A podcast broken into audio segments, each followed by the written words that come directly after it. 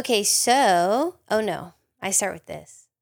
Hey, I'm Melissa, I'm Jam, and I'm a chemist, and I'm not. and welcome to Chemistry for Your Life. The podcast to help you understand the chemistry of your everyday life. Mosquito edition. Mosquito edition. Oh wait, you know what we haven't done in a while What? that I thought about the other day. Um, if you haven't watched or listened to our show much, and you're relatively recent, Oh yeah, this we used to do this pretty regularly. yeah, about every right. five or ten episodes, something like that. Um, when we say Melissa's a chemist, she really, truly is. Real life chemist, baby. She has a bachelor's, a master's, and a PhD. Yeah, which is wild. Yep. And I have a bachelor's in not chemistry. And she's the expert in chemistry. She researches stuff, looks up things, creates the puts the episode together, teaches it to me, not a chemist. Actually, Jam's degree is in this, all of this, Right. radio, television, and film. So he is the reason it sounds amazing when you're listening, and that we have cameras, etc. But um, yeah, he doesn't have a background in chemistry. And each each episode that you watch, Melissa teaches me something that I've never learned before, unless it relates to other episodes we've learned in the past. But Mhm. it's totally new to me, and she does not prep me at all, and I have no unfair advantage, and I'm just learning along with you guys. The one unfair advantage I think Jam does have is that he listens back to every episode. So he listens when I teach him and he listens when he edits it. That's true. So to be on Jam's level, you probably need to listen to it like three times. That's true. Although I don't have to do that quite as much as I used to because we have changed our production stuff Oh, some, yeah. you know? I'm not having to listen intently looking for every cough and um and you know whatever else like we used to do a lot more of that. That's true. And so now I don't have to listen with that level of in, intensity, you know. So cuz we try to keep it all one live show thing. Yeah, So- that's true. I do like that we've switched to that and that it's more like conversational and a little bit less production heavy. Yes, me too.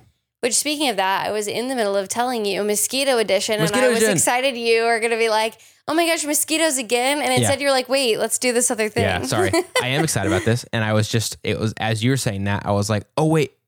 Before you even had said mosquitoes, I was like, oh, I was going to do this thing that we used to do.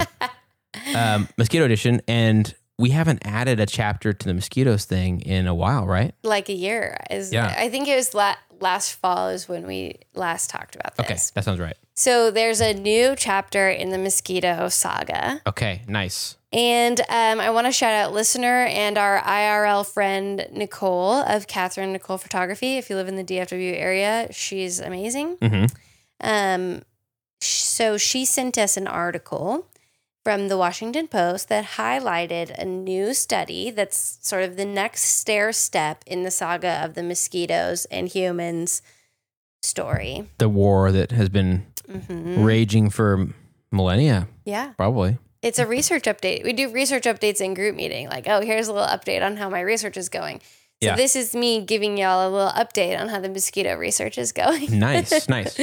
so I was really excited. Um, and I a part of why I really like this journey, I think I said it last time, is because I feel like you're really getting to experience as non-science people what the scientific process is like. Genuinely, like an exciting thing happens once a year, Mhm. usually. and it's these little steps that build on what came before until something uh, some kind of conclusion is reached that solves a problem, you know. Okay. Um, so I really like that. And um, we also, so, you know, about three years ago is when we first started this, we talked about why mosquitoes bite people and Mhm. do mosquitoes bite some people more than others. And then we also talked about what is DEET and what the potential future was for um, mosquito repellents. hmm And in those episodes, we also kind of talked about approaches you can take to research. So, one is sort of throwing everything at a wall and seeing what sticks. So, that's how they actually came up with DEET, which arguably is the best thing we have at this time to uh, repel mosquitoes. Okay. Um, and it was in, I think we talked about maybe it was part of some military research. Oh, yeah. That sounds familiar.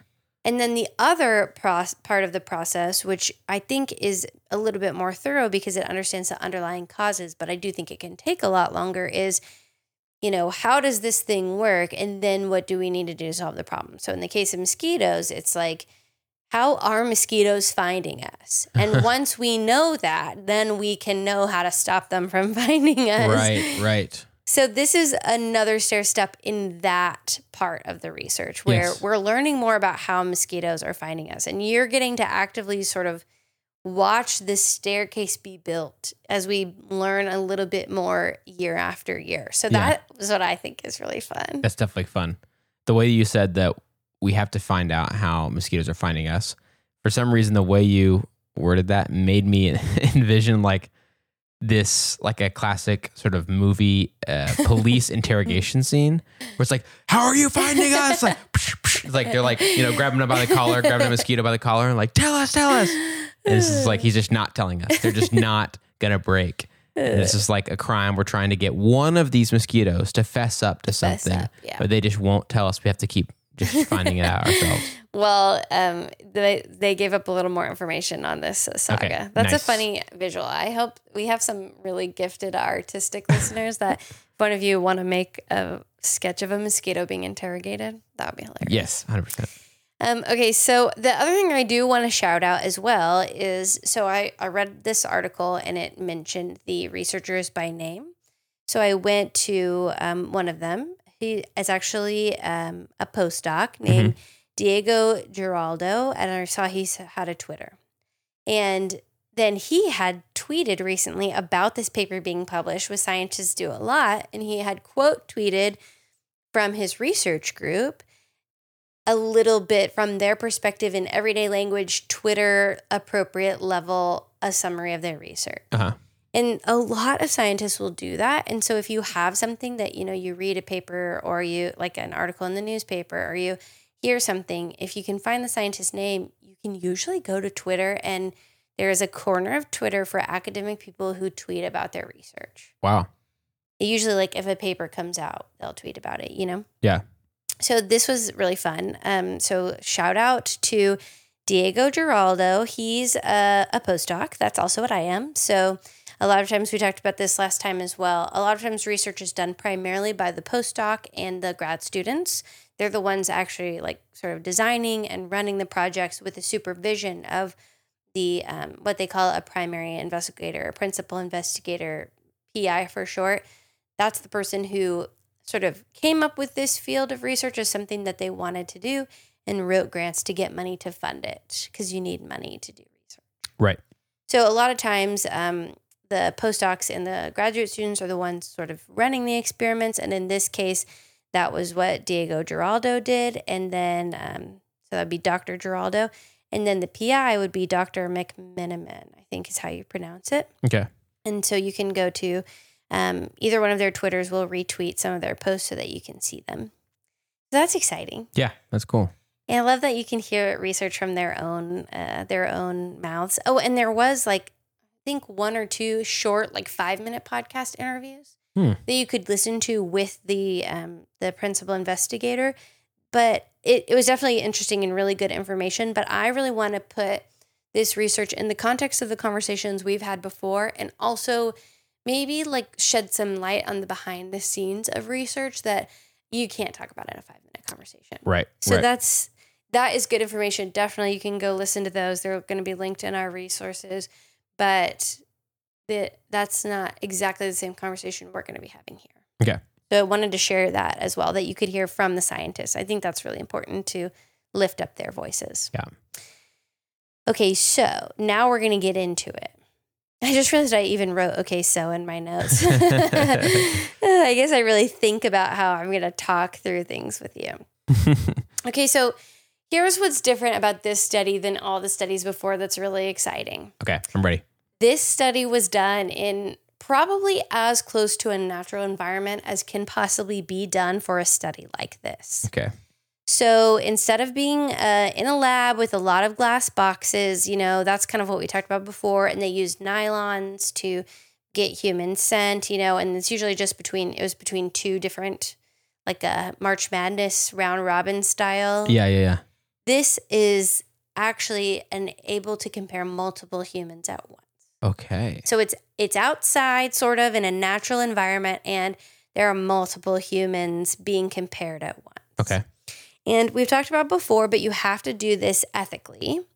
And you also have to have some scientific control, right? So I think they did a really good job in this study of trying to put it in nature, but they still had control over the mosquitoes to some extent. And mm-hmm. They also protected the human subjects really well. And we've talked about when you have human participants, you have to agree to have your study reviewed and approved by a board of people in the United States. Um, all research done in the United States has to do that. I'm pretty sure they have equivalent things in other countries. And then also, you have to agree to certain guidelines to protect them. So, like for mosquitoes, one of the guidelines is you're not allowed to have people be bitten by mosquitoes because it's really dangerous. Full stop. Mm. So, the setup of this study addresses that really well. So, it looks like a really large cage. Okay. So, imagine outside. Actually, you know what it reminded me of is if you're at like a, a public park and they have those picnic pavilions that are they're like a pretty big solid arm uh like supporting structures i want to call them arms and then like a solid roof Yeah.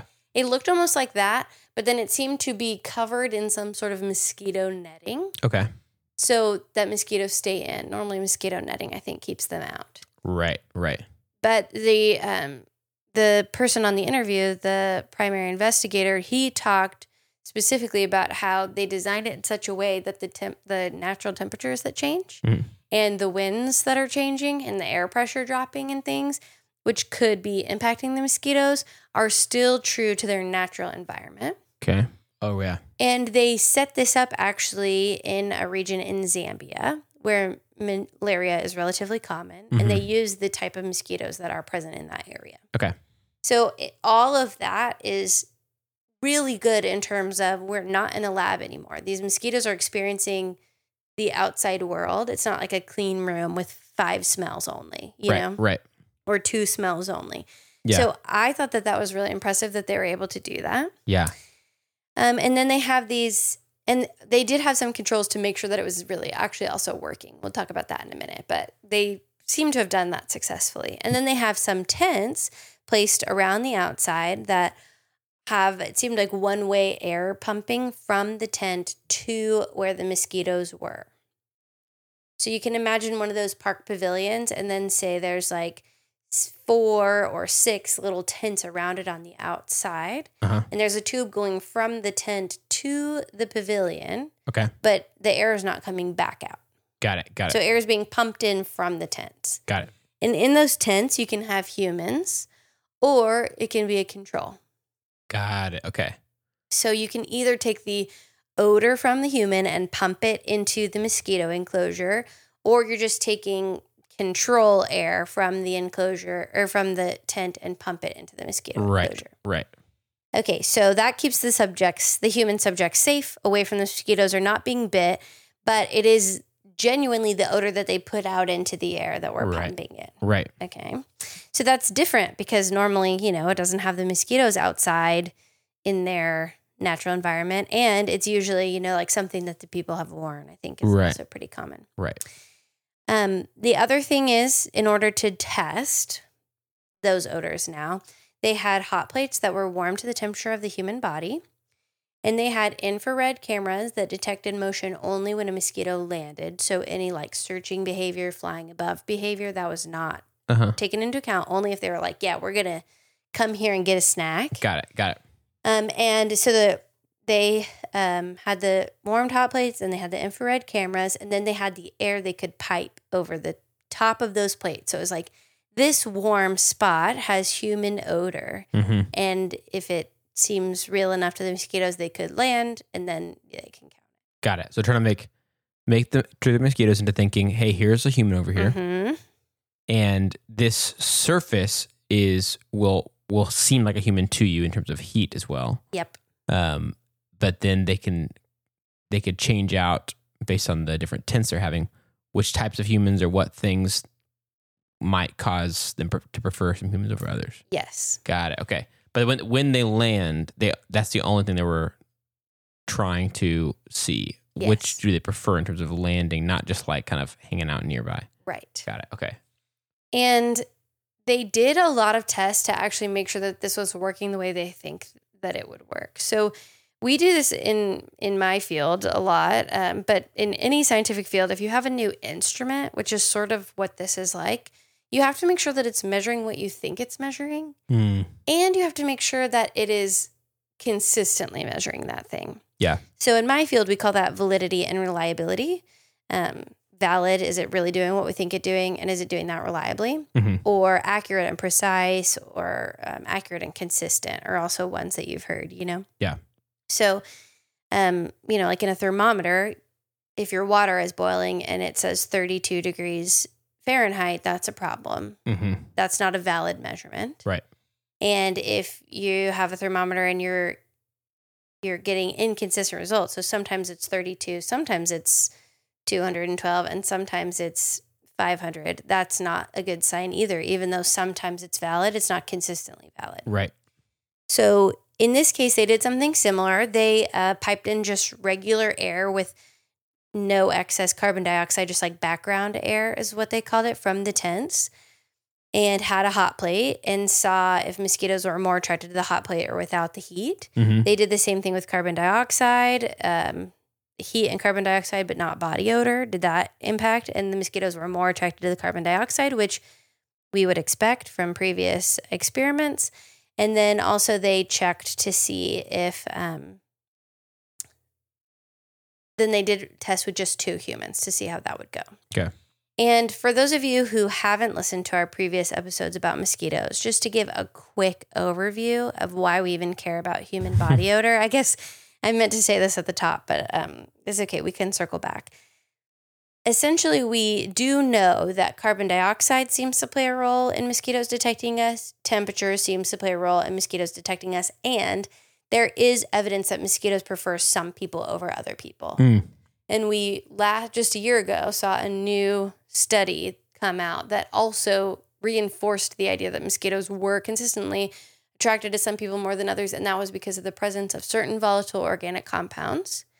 And those are our body naturally releases those, which is kind of funny because some people who are like trying to make you scared of chemicals say, "Oh, this thing has volatile organic compounds. That's terrible." Well, we also have those. Um, it sounds scary and bad, especially when you say they're carboxylic acids. You're like, oh no, there are acids on my skin, but it's not bad. Carboxylic acid is just a, an, a functional group, which is just an arrangement of atoms. Um, and it's not super acidic. If it was dangerous, it would hurt us, right? So it's it's safe for it to be on our skin in our natural environments. But those carboxylic acids specifically seem to be attracting mosquitoes. And if you want to hear more about that, the episodes are called the very first one we did was called How Can Mosquitoes Smell You? Uh, oh no, the first one we did was Why Do Mosquitoes Bite People? Then, Do Mosquitoes Bite Some People More Than Others? And the one just a year ago is How Can Mosquitoes Smell You? New research. Mm. So that was when we found out that carboxylic acids were, you know, the suspicious thing. So they did these tests where they saw, oh yeah, they were attracted to heat, they were attracted to carbon dioxide over regular air, and um, they were attracted to one human over another human. You know, so that all of that tracks with previous research as expected, and it reinforces the credibility of both the old research, you know, reproducible results. That's good and it strengthens the credibility of this tent setup working. Nice. It indicates that we're getting the expected results. That's a good sign. right. Our instrument seems to be getting results that we can depend on. Yes, and that we would expect. Yes, so it seems valid, it seems reliable. This is a big deal because now that means that, oh, we can try to see if we could test multiple people from the different tents in here. But they did those tests just to make sure before we even start okay, is this really working? And one thing they even noted when they had multiple subjects, when they blew in background air before the human odor was present, Mhm. there was not landing activity from the mosquitoes. Okay. So it really seems like they're doing what they think that they're doing, and Yeah. that's very exciting. Nice. So that's the background of the study. Let me make sure I covered everything because I am so excited about this research that I kind of went off track from my notes. I was like, it's just so exciting that we're doing this. Okay. Yeah. So I think we talked about it being reliable and consistent, and they did the test, you know, to make sure are these things happening the way we want. And then So then they started their comparisons between multiple humans. So they had six humans in six tents, I believe. The picture only had four. So I was like, why are there four tents in the picture but six in the study? But they may just have not taken a picture of that part. Okay. Um, so, or maybe, who knows, maybe the tents are split. I don't know.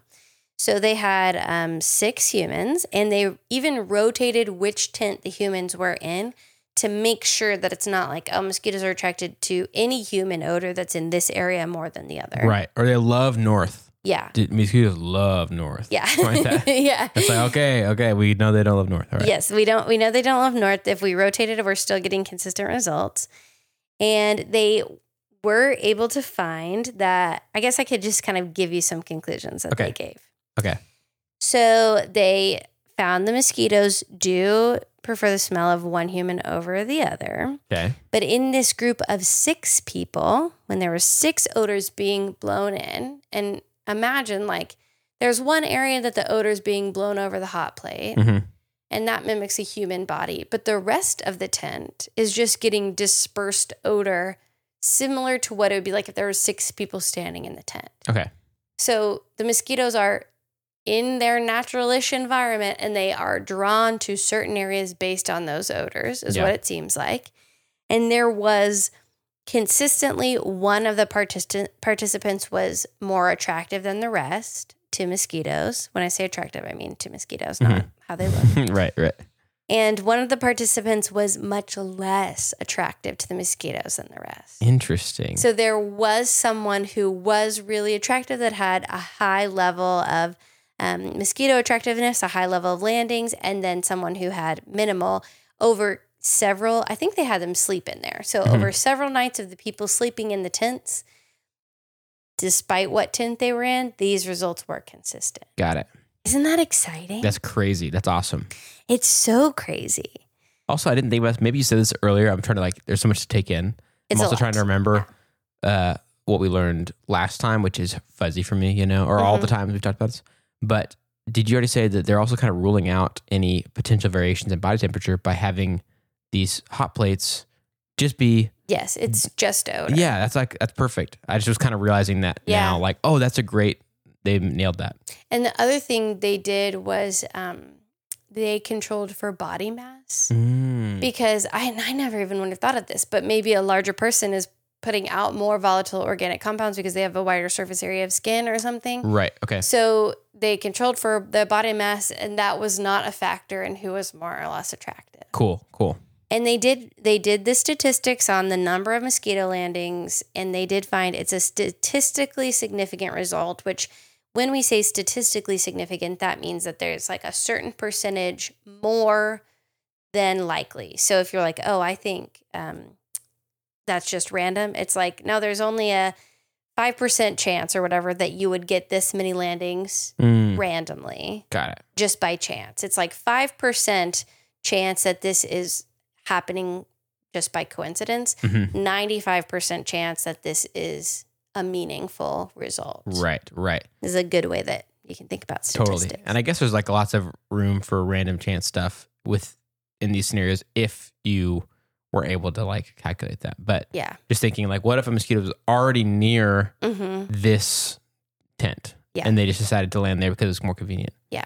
Like that's obviously obviously always a possibility. That's possibility. definitely some of them. Yeah. Some Yeah. of them are just already there. Yeah. But it seems like with the number and the math, it's far more likely that it is meaningful than not meaningful. Right, Is right. the best way I can think to phrase it. Especially that. if they're switching people's tents, then you that helps rule that out too. Yeah, they did so much to rule out like body temperature, mass, location of the tents, and they did it over several nights. So the weather conditions aren't playing a role. You know, it's like they've they've let all these they've thought of all these different things in the experimental design, which is really cool. Yeah, that's awesome. Um, so they found that, and then let me find my list of things that they.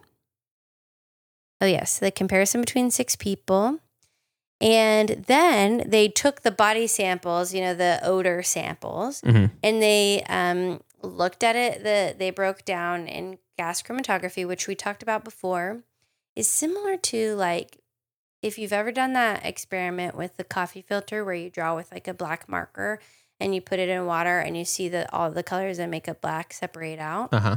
That's based on the different properties of the different molecules and how they interact with the coffee filter. Well, you can do the same thing with gas, and you can put gas with all of the different molecules in it through sort of a filter, and it will separate the different molecules based on their properties. So you get the group of molecules, and then you can feed that into another instrument that tells us it's called the mass spectrometer, and it kind of tells you the breakdown of the if the different molecules. It's a it's a beautiful art.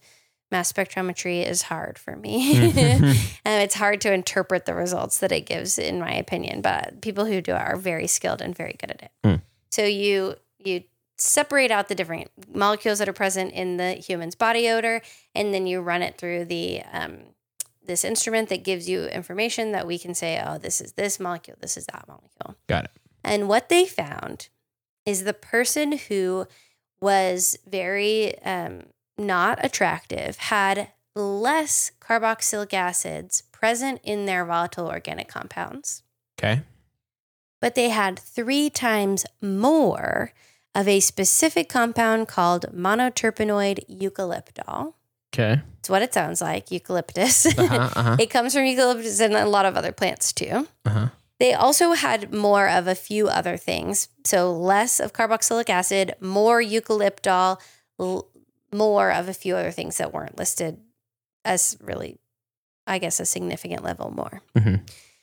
So that's a big deal Yeah.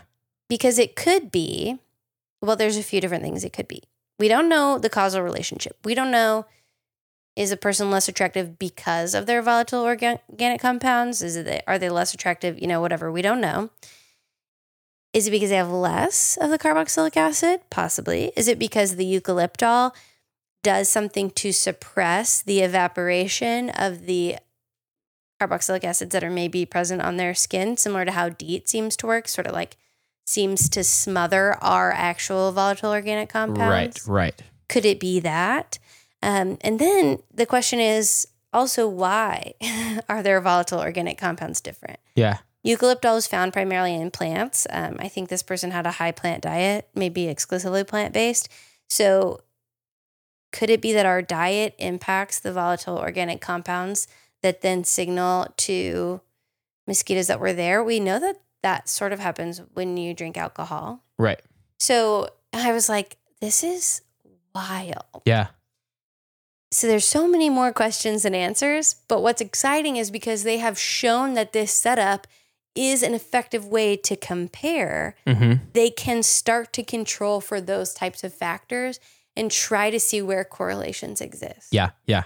Do people who have entirely plant-based diets versus people who eat exclusively meat attract mosquitoes differently? Right. is it something in their blood type which is that's a question we get all the time and in one of the interviews with the pi he said um, we hear that too a lot you know is that our blood type we could test that we could separate people up by their blood type and Yeah. see if a blood type seems to attract so because we have this ability to compare multiple people in a semi-natural environment it gives us more control i'm saying we like as if i'm doing the research Yeah. i'm not but scientists Yeah. Yeah. it gives scientists more ability to control for control groups and try to identify new information. right. So this this is almost like they've developed a new we call um, in chemistry education research if we make a survey or an inventory that checks something we call that an instrument. So it feels kind of like they've made an instrument Yeah. that they can use to identify who's more attractive to mosquitoes. And that is the next stair step in knowing why and how to stop people from being attracted. So I think that that's really cool. That's awesome. And I'm really excited about it. Yeah. It's also it's amazing because I feel like like you explaining it well and I can I feel like I visualize it quite well now. It does feel like, oh, you could you could test everything under the sun as long as you have this setup replicated as they have done it Mm and you have the controls in place. hmm. Mm hmm. Then it's like, yeah, you could put whatever groups you want. And yeah. like maybe there's a group that's attractive to mosquitoes and another group's attractive, then you can play them against each other and see Yeah. which one seems more attractive if you take out other options and stuff like that. It seems like you could just keep going, keep going. And then if you keep finding the same results over and over, then maybe you could see what causes that result too. Like, Yeah. okay, these group, these people are always less attracted to mosquitoes.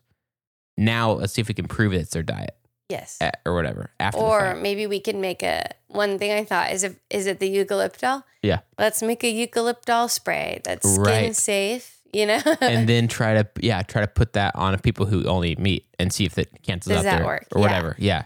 And they, he also talked about in that same interview, like, oh, we know that pregnant women are more attractive to mosquitoes. We've talked about that in a previous episode. So my question is: Is it because their metabolism is higher, or is it because they're putting out some compound because they're pregnant? Right. And then is there a way that we could mask that or suppress it so that pregnant women don't have a higher rate of malaria because Right. they have a higher rate of attraction? And that's you know historically a group that is more at risk to get diseases. you Yeah, know? yep, So right. it's just like wow, the possibilities that this opens up and and it's really really exciting to me that it's in they called it like semi field you know like a field study would be going out into the nature you can't Yeah. really do that i think you can't probably maybe control the number of mosquitoes and stuff as much but it's as close to their natural environment as we're going to get Yeah. so that's just really exciting to me. I, I Yeah. think it's really cool research and it's fun that we've seen the progression. It's like, okay, well, we saw, you know, this study, then last we saw all the original information that was out. And last year we saw the new study with the nylons and comparing in these boxes. And now we're not in a sterile lab type environment. We are in nature and we're seeing consistently the same results with the carboxylic acids. We're seeing the heat and carbon dioxide. And then now it does seem like those volatile organic compounds are playing a significant role in the attraction of mosquitoes. So, Mhm. what does that mean? How can we reverse engineer that to protect ourselves? Yeah. Yeah. So cool. That's really cool. Man, wow. I know. Cool. So- Very cool update. Thanks. I was like, ah, Nicole, you're an angel. Thank you for sending this. Okay, so I thought you could try to summarize, summarize your major takeaways. You kind of already did. yeah, I kind of did it as we went, partly because I wanted to make sure I wasn't getting lost because there's so many layers to it. And there's a lot of imagining, having not seen the stuff myself or the pictures or whatever myself. Uh, I don't know if I have any major takeaways in addition to that, if that makes sense. Yeah, you've already kind of voiced them as you went. Yeah. Yeah. Well, um, I'm glad that you did that, and I was had a fun fact for you. So since you did that, I'll give you a fun fact anyway. Nice. I'll take it. Um, eucalyptol has already been shown to have some deodorizing and anti-inflammatory properties, Nice. and it has been approved by the FDA for use in food to improve flavor and smell. Okay. Um, so I wouldn't be super surprised, honestly, if some this is chemistry off the cuff. I wouldn't be surprised if people are like, "Oh, this is FDA approved. It's safe. Um, let's make a mosquito repellent spray before the science supports that explicitly." Yeah. Yeah. um, I wouldn't be surprised if that happened. So, and then they used this study. You know, Yeah. there's a lot of publicity about it. So be wary. Don't just trust it because there's this correlational relationship. We don't know Mm-hmm. the causation. But that is a good news to me that it already is known to have some deodorizing and anti-inflammatory properties because that does mean if the eucalyptol matters, we can leverage that. Yeah. And it also makes me kind of wonder if that had anything to do with um, you know, we talked about how that native populations and indigenous people would braid certain types of grasses to keep mosquitoes as repellent. I'm Uh-huh. like, what was in that? What's our eucalyptus? Right. Right. Right. So those are just me speculating. Like if I was in this study, these are things that I would be wondering, like, Yeah. Yeah. you know? Totally. so that's cool. And I always love um, honoring indigenous knowledge because they figured out a lot of stuff before Western science has figured Yep. it out. Yeah. So that's so cool and exciting. Um, I think that's everything I have. Be sure to go check out from these scientists their own words. Um, and as more mosquito news comes out, you can trust me to update. Nice. I love it. It's just like this story that's unfolding over time, which is super cool. And it's So- just such a great opportunity to talk about all of what a scientific study is really like Yeah. and all the different players and things they have to think about. I mean, this wasn't exhaustive, obviously, but just like, oh, yeah, this is a good opportunity to talk about human subjects research, to talk about making sure our instruments are valid, to talk about the importance of study design, to talk about the fact that these there's st- statistic results, but we don't know what's causing what. So don't jump into it yet. We, Yeah. we still have more to do. You know, I just think it's fun to unpack all of those little pieces that are present in studies that maybe if you just read a news article or listen to a five minute interview, you're not going to get to hear all that. Yep, yep. And those studies aren't assuming that we've already talked about, or those interviews or articles aren't assuming that we've already talked about the other studies, you know? So mhm. it's fun that I get to talk back about it and how the body of science builds on itself. yeah, definitely. That's awesome. Yay. Thanks for being on this journey with me. Oh, dude, this is the best. And thank you. I bet about a bunch of our listeners have that have listened to those earlier episodes of mosquitoes.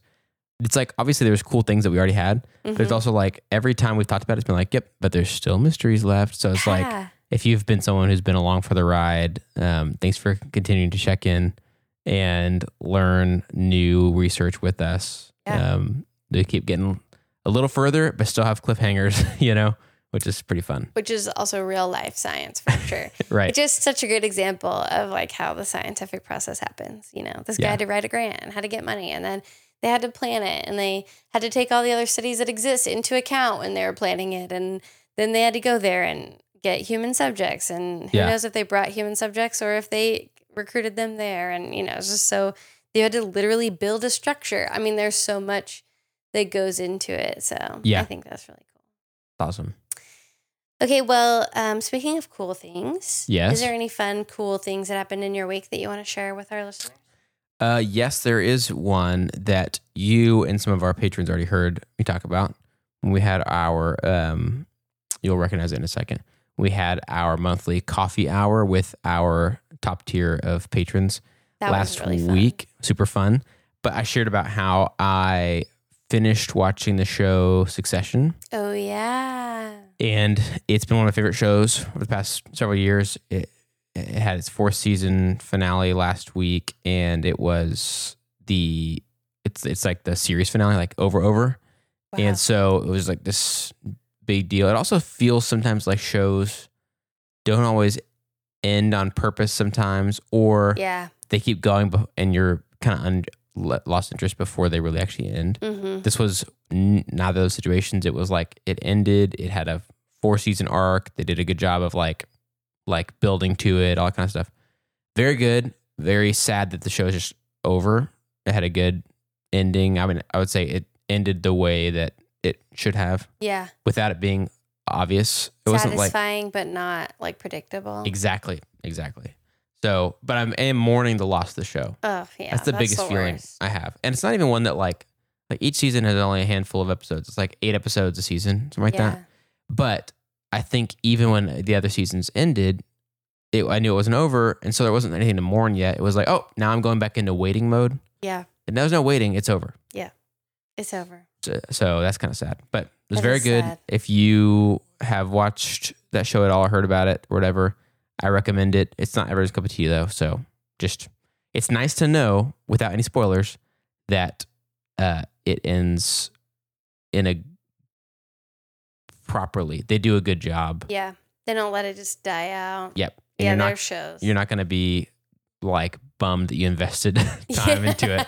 So that's what I would say. But um, anyway, so I'm I'm feeling that mixture of it's fun but sad. Yep. Satisfied but sad, that kind of thing. So, Yeah. what about I'm- you?